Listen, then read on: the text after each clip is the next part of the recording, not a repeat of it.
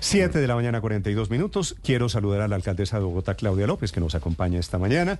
La he invitado porque hay una buena noticia, y es que se dio un paso gigante para la construcción de la segunda línea del metro de Bogotá. Ya hay fecha para la adjudicación de ese contrato. Alcaldesa, bienvenida, buenos días. Néstor, muy buenos días, y a toda la mesa de Blu y a todos los oyentes, muy buenos días. La verdad es que sí, es un buen día, es una buena noticia. Yo creo que necesitamos avances, buenas noticias, resultados. Llevar el metro hasta Suba de Engativá, Néstor, fue mi principal propuesta como candidata a la alcaldía por el Verde en el 2019. Y para mí de verdad es un orgullo y una satisfacción poder cumplir esa propuesta, abrir la licitación, haber conseguido los 34.9 billones de pesos que cuesta. El 70% de esa inversión la puso el gobierno nacional anterior, el 30% la está poniendo Bogotá. En este año hemos trabajado con el Ministerio de Transporte, el Ministerio de Hacienda, para cumplir los requisitos para sacar esta licitación.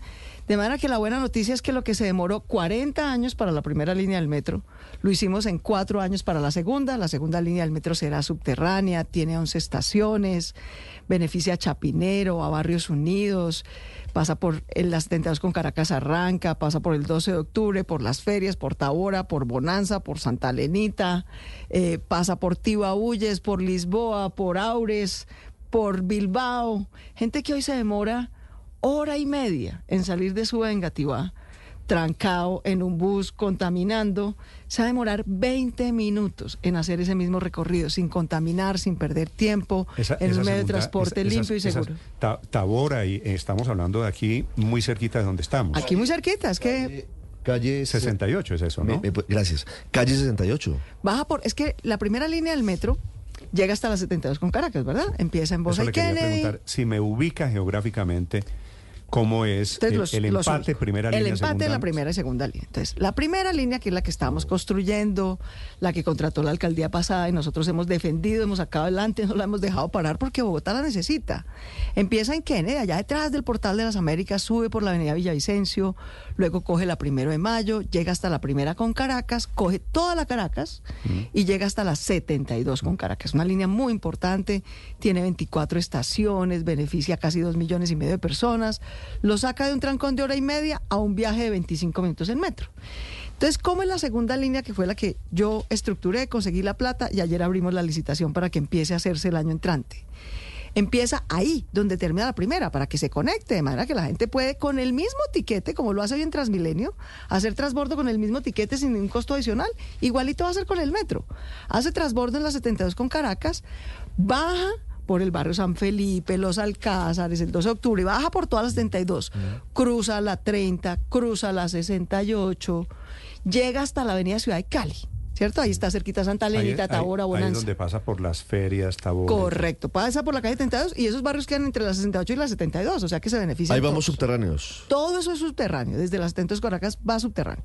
Cuando llega a la Cali, coge hacia el norte, cruza la calle 80, pasa ahí cerquita al portal del 80, arribita, pasa por debajo, por eso va subterráneo, para no afectar el humedal de Tibauyes. Pasa por debajo, de manera que no le hace ninguna afectación al humedal. Sale por la carrera 91 y por la avenida Morisca, cerquita Quirigua abajo, y se mete ya a Suba. Se mete a Suba, beneficia a Aures, al Rincón. Sigue por la antigua reserva de la Ló, pero por debajo. Y por debajo llega a la Gaitana, llega a la transversal de Suba, y ahí en la transversal de Suba sigue hacia el río Bogotá, digamos, donde termina Suba, con lo cual beneficia a la Gaitana, a Lisboa, a Bilbao y a todos los barrios de la parte sur, noroccidental de Suba. Son 2,5 millones de personas beneficiadas. Yo quiero que la gente entienda, Suba y Engativá, todos estos barrios que yo acabo de nombrar, esos 2,5 millones de personas, es el equivalente a una ciudad como Medellín, ¿sí? Que ahora va a tener metro subterráneo. La última estación, la número 11, es elevada porque, claro, sale el metro para estacionar en el patio taller que queda en Fontanar del Río. Ahí quedará el patio taller, ahí se le hará mantenimiento a los 25 trenes que tendrá la segunda línea del metro. Entonces, la buena noticia no solamente es que llega el metro, que es subterráneo, que beneficia a una ciudad, el equivalente de Medellín, 2,5 millones de personas, casi 3, sino que como va por abajo, nos permite usar el suelo de superficie Consuelo, que conoce bien esa zona, es que esos son potreros, ¿no? Como el suelo va por abajo, por arriba le podemos hacer una vía, que en todo caso con metro y todo, hay que hacer 4 carriles de la LO para desembotellar a Suba también. Hay gente que sale en moto, en bicicleta, etcétera. Entonces, por encima van 4 carriles de la LO y en el resto del suelo, que es público, va a ir la Universidad Pública de Suba. Son 34.9 billones para el metro y 1.1 billones adicionales para los equipamientos sociales de educación y de cuidado que vienen para Suba. Entonces, abajo el metro y arriba la Universidad Pública, de la Universidad Nacional Distrital, el SENA y la Pedagógica. Colegios que necesitan Suba. Suba y Bosa son las localidades que más nuevos colegios necesitan. En ese suelo se harán los colegios. Una manzana del cuidado para las mujeres. Pero déjeme interrumpir y una casa aquí, de justicia. Alcaldesa, porque usted está describiendo el paraíso. Es que eso es lo que va a pasar. Y no tengo ninguna duda. Eso es lo que va a pasar. No tengo ninguna duda de que esta segunda línea del metro de Bogotá pues es maravillosa si se ejecutara tal como usted lo está anunciando. Y se va a ejecutar así. Usted sabe por qué mi... Yo sé por qué tú... pero se va a ejecutar así, como se está ejecutando la primera. Esto tiene... para allá voy. Esto tiene algo que ver, depende en algo la segunda línea de cómo marche la primera línea. No. O sea, ¿esto no tiene reversa? No, porque son 2 contratos distintos. Pero, Néstor, es que ni la primera ni la segunda línea tienen reversa. Aquí, mientras tú y yo estamos conversando, en la primera línea del Metro de Bogotá, que sacó adelante la alcaldía anterior su contrato, yo lo que he hecho es ejecutarla. Sí. Están trabajando 4.500 personas. Es que a veces, y claro, hay gente que habla de la primera línea del metro como si fuera una idea. No. Mientras tú y yo hablamos aquí... Hay 4.500 personas trabajando, hay 7 piloteadoras, hay una fábrica de prefabricados, el patio taller va avanzando, los trenes se están fabricando en China, porque el consorcio que se ganó ese contrato es chino. Va al 25% de ejecución la obra. Y claro, el presidente tiene una opinión distinta y hubiera preferido parar ese contrato. ¿Por qué no se ha parado? Porque yo no he dejado parar el contrato. Porque el contrato lo firma la alcaldía de Bogotá, no la presidencia de la República. De manera que sí importa quién esté en la alcaldía y quién esté en el Concejo, que son los que de verdad tienen manejo directo del contrato. Yo lo propuse como candidata, Néstor. Yo vine a estos micrófonos en el 2019 como candidata al Partido Verde. Y dije con todas sus letras, yo prefiero seguir haciendo la primera línea del metro como está contratada, elevada, y más bien me comprometo a que mi propuesta sea llevar el metro a Suba de Engativá. Y lo hice los estudios. Los estudios técnicos nos dio que era mejor subterránea, la estamos haciendo subterránea, y en ese sentido tiene menos, digamos, debate con el gobierno nacional actual. Es subterránea, cuesta 34.9 billones de pesos, no era fácil conseguir esa plata, y sin embargo el gobierno nacional anterior dijo, Bogotá se merece eso, vamos para adelante con la primera y con la segunda línea. ¿Está garantizado? ¿Esos 34 millones? Nos lo entregaron el 4 de agosto del 2022, nos entregaron el cheque de los 34.9 billones, de manera que la plata está, los estudios están y ayer abrimos la licitación. ¿Eso qué quiere decir? Pero mi duda... Que en febrero, perdón, me termino con esto. Sí. En febrero del año entrante sabremos cuál de los 4 consorcios que está compitiendo, que avaló la banca multilateral, presenta la mejor propuesta, porque ellos tienen hasta febrero para presentar sus propuestas técnica y económica para construir la segunda línea del metro. En abril, Néstor, tú en estos micrófonos anunciarás cuál de los 4 consorcios ganó la construcción, mantenimiento y operación de la segunda línea. En junio se firmará el contrato y el año entrante empieza. A ver, alcaldesa, yo le decía, suena al paraíso. Pero es que tenemos por el otro lado un señor que no es cualquiera, que se llama Gustavo Petro, que es el presidente de la República, que está diciendo que viaja la semana entrante a China.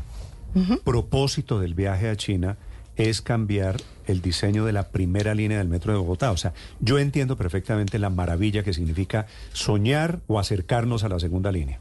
Pero es que tenemos al señor presidente diciendo que a estas alturas quiere cambiar.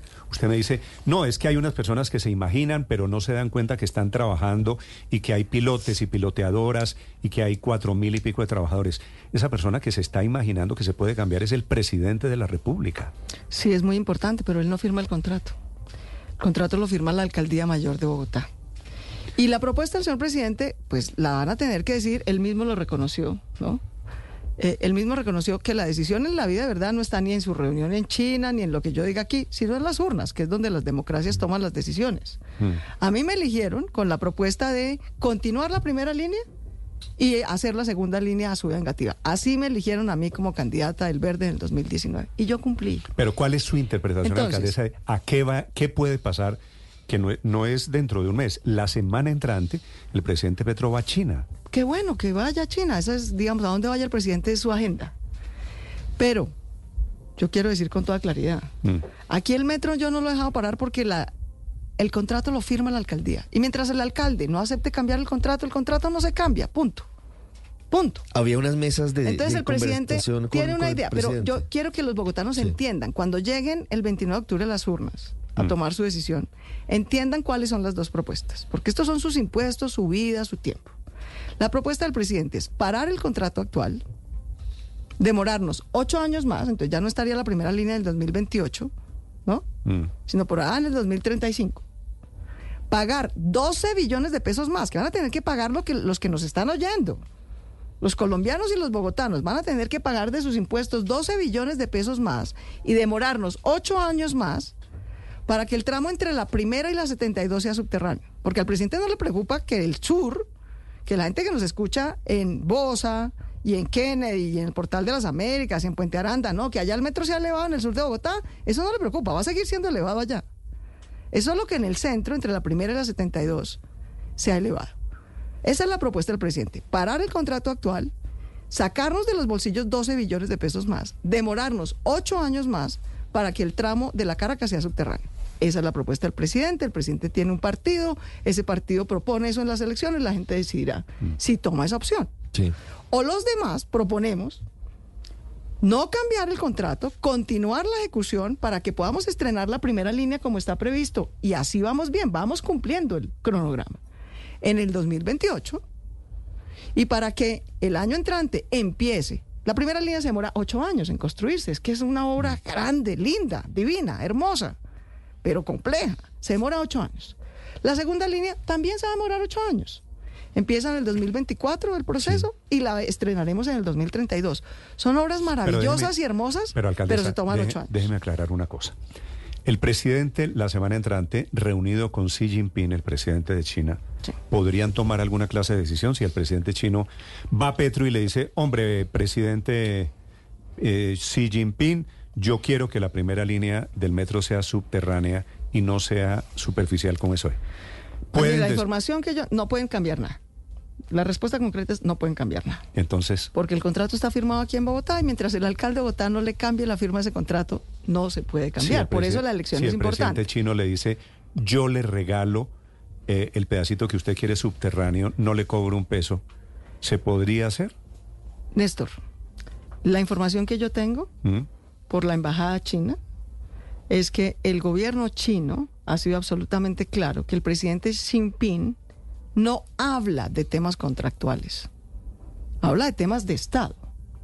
Y que por lo tanto ningún contrato de ningún tipo en Colombia está en la agenda porque el presidente Xi Jinping no acepta sentarse a hablar de contratos, sino de temas de Estado. Esa es la información que yo tengo.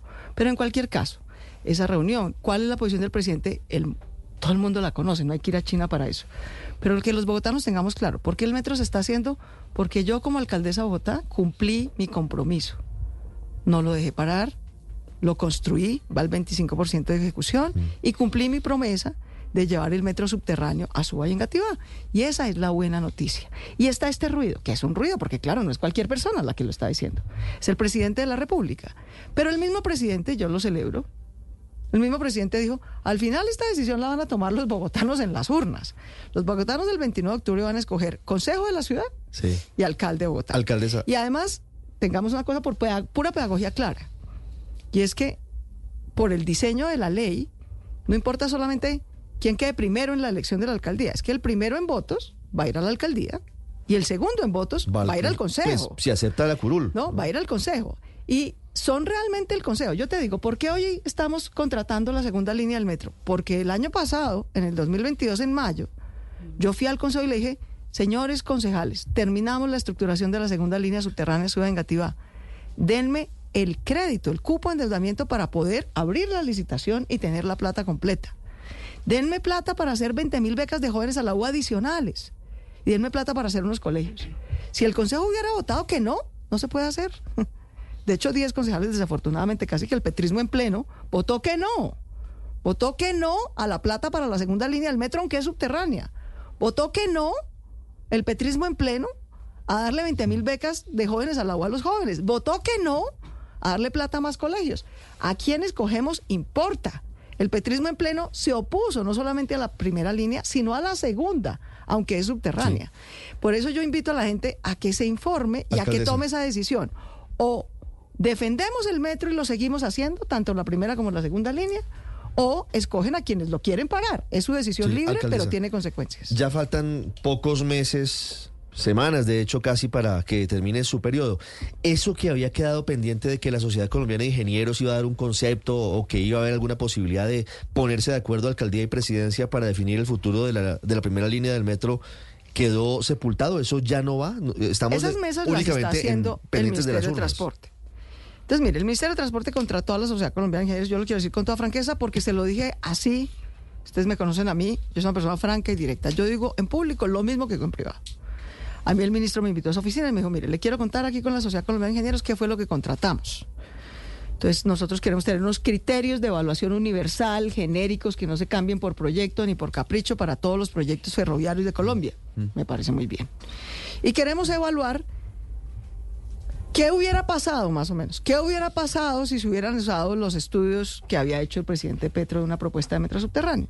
Y yo le dije, ah, bueno, ministro, entonces usted se está gastando 8.000 millones de pesos para dejar una constancia histórica. Para decir, ¿qué hubiera pasado si esos estudios se hubieran usado y hubiera sido? Es decir, el estudio no es a futuro, sino para mirar el pasado. El estudio es para mirar el pasado, de acuerdo. El estudio no está, y de hecho nos pidieron información, les dijimos. Eso sí es un carretazo. Y yo le dije, mire, no solamente para mirar el pasado. Y fue nuestro, y es público, ustedes la pueden ver, esa sustentación que hizo nuestro gerente del metro. El gerente del metro fue y le dijo, perfecto, si usted quiere ver qué hubiera pasado si hubieran usado los estudios del presidente, contra qué de verdad pasó el contrato que se está haciendo y ejecutando y compararlo, está perfecto. Este es un ejercicio académico interesante. Si quiere, compárelo. Lo que hubiera pasado contra lo que en efecto está pasando. Pero eso no cambia una coma del contrato. Un ejercicio académico de 8.000 millones de pesos. Bueno, pero digamos la gente decide, ese es el poder de la gente que decide, ¿sabes? Que deciden qué se gastan los impuestos de la gente. Pero eso no, en ningún momento quedó contemplado que eso podía modificar la posición de la alcaldía sobre la primera línea del metro. Yo nunca me he comprometido a cambiar el contrato, nunca.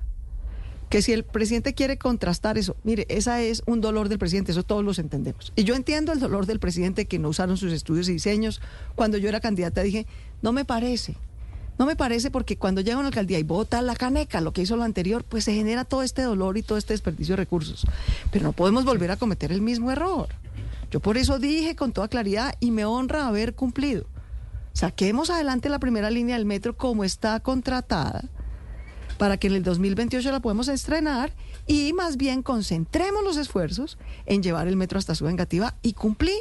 Yo le puedo decir a los bogotanos, a toda Suba, Engativá, que tendrá el metro subterráneo, que lo podrán estrenar en el 2032. Alcaldesa. Y a la gente de Bosa y Kennedy que tendrán su primera línea del metro elevada y la estrenaremos en el 2028.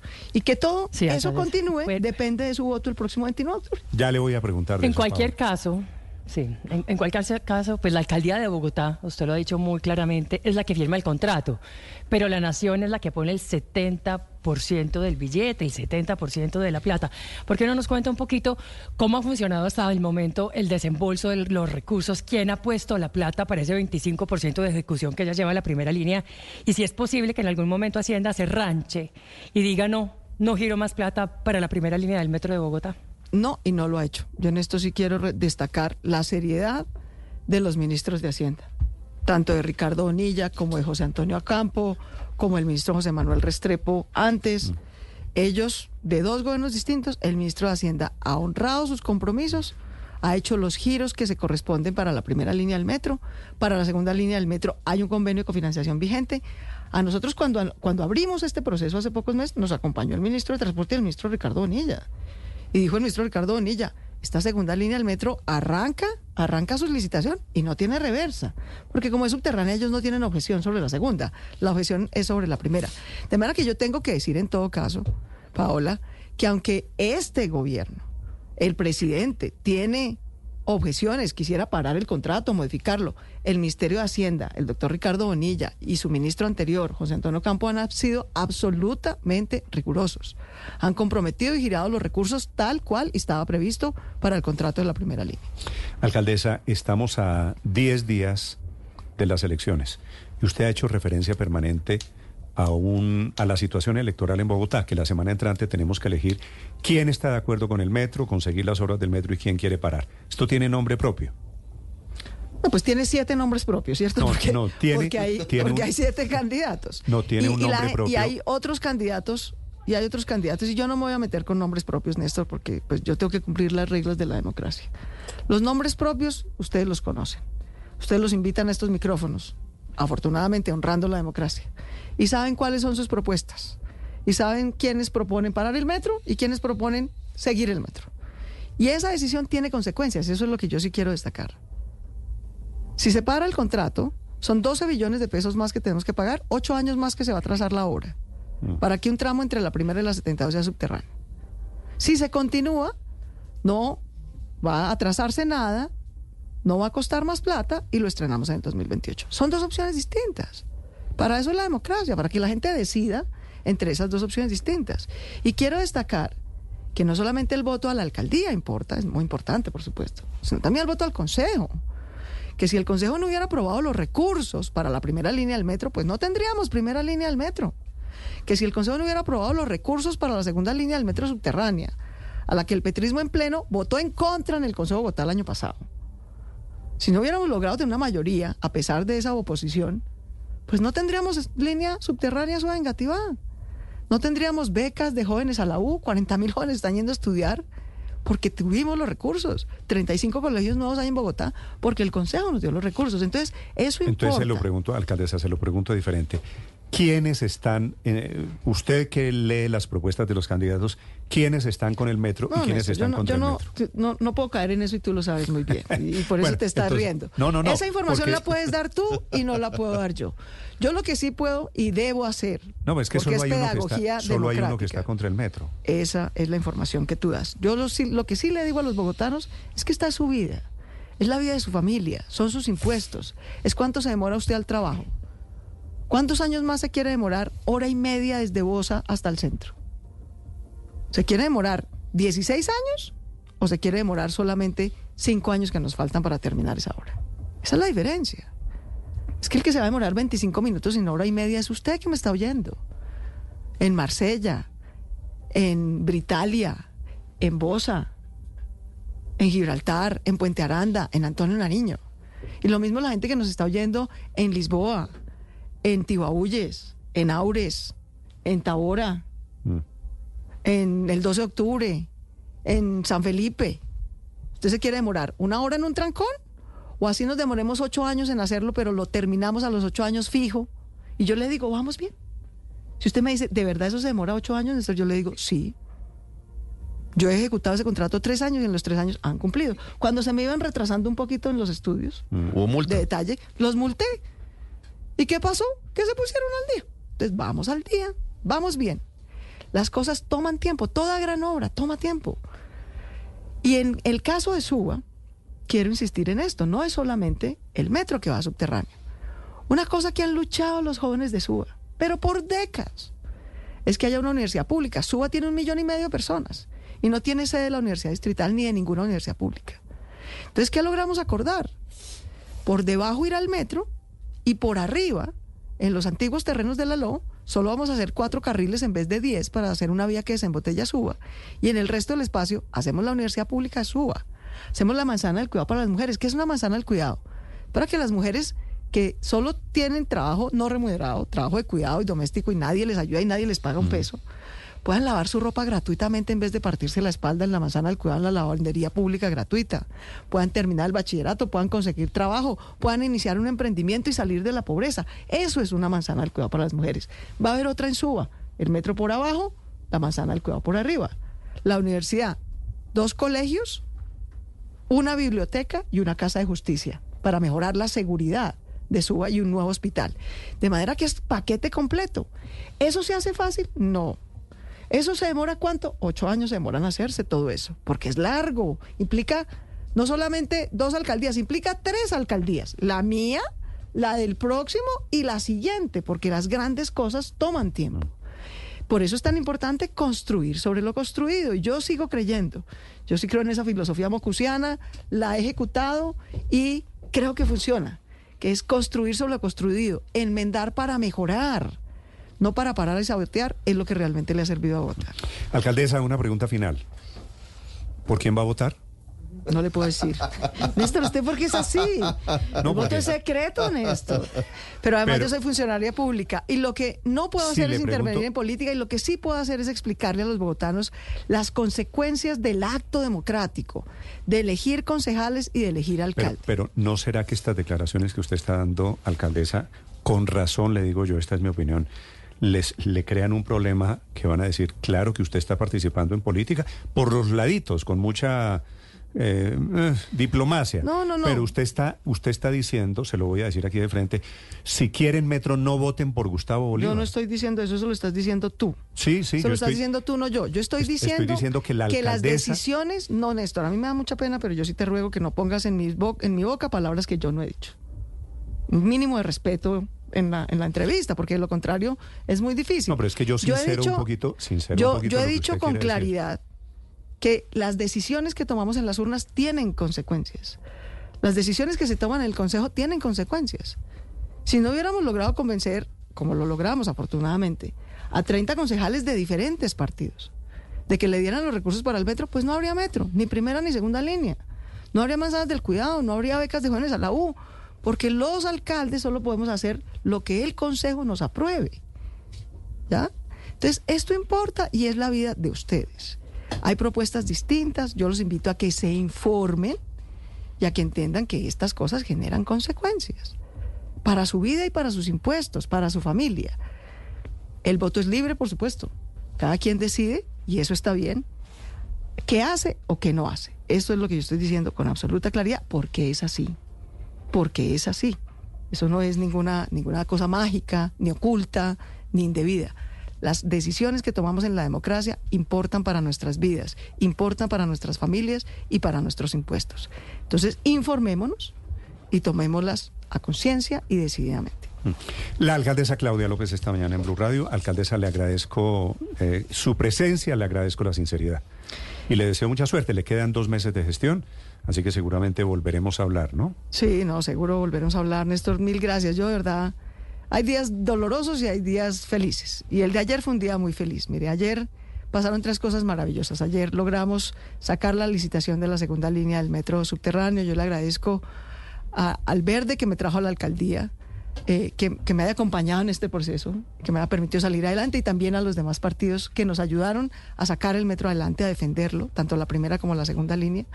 Ayer pudimos promulgar el acuerdo mediante el cual tenemos la plata para construir el hospital público de Engativá también. Esa es una muy buena noticia que quedará en proceso para que el próximo alcalde lo termine. La verdad que fueron 2 buenas noticias. Engativá tendrá hospital público, Ciudad del Cuidado y además metro subterráneo, y Suba tendrá universidad pública, manzana del cuidado para las mujeres, colegios, casa de la justicia y biblioteca y metro subterráneo. A veces la vida te devuelve y te devuelve la fe y te recompensa el esfuerzo. Entonces, mil gracias a todo Bogotá, mil gracias a todos los servidores públicos del Gobierno Nacional, del Distrito, del Concejo, que nos han permitido honrar y cumplir estos compromisos. Gracias por la confianza, por haber creído, y pues aquí vengo a decir, cumplimos. Me parece que esta entrevista comenzó la despedida de la alcaldía de Claudia López. De acuerdo, yo ya estoy en rendición de cuentas, contando así, qué hice y qué pudimos aceptar. Gracias, alcaldesa, muy amable.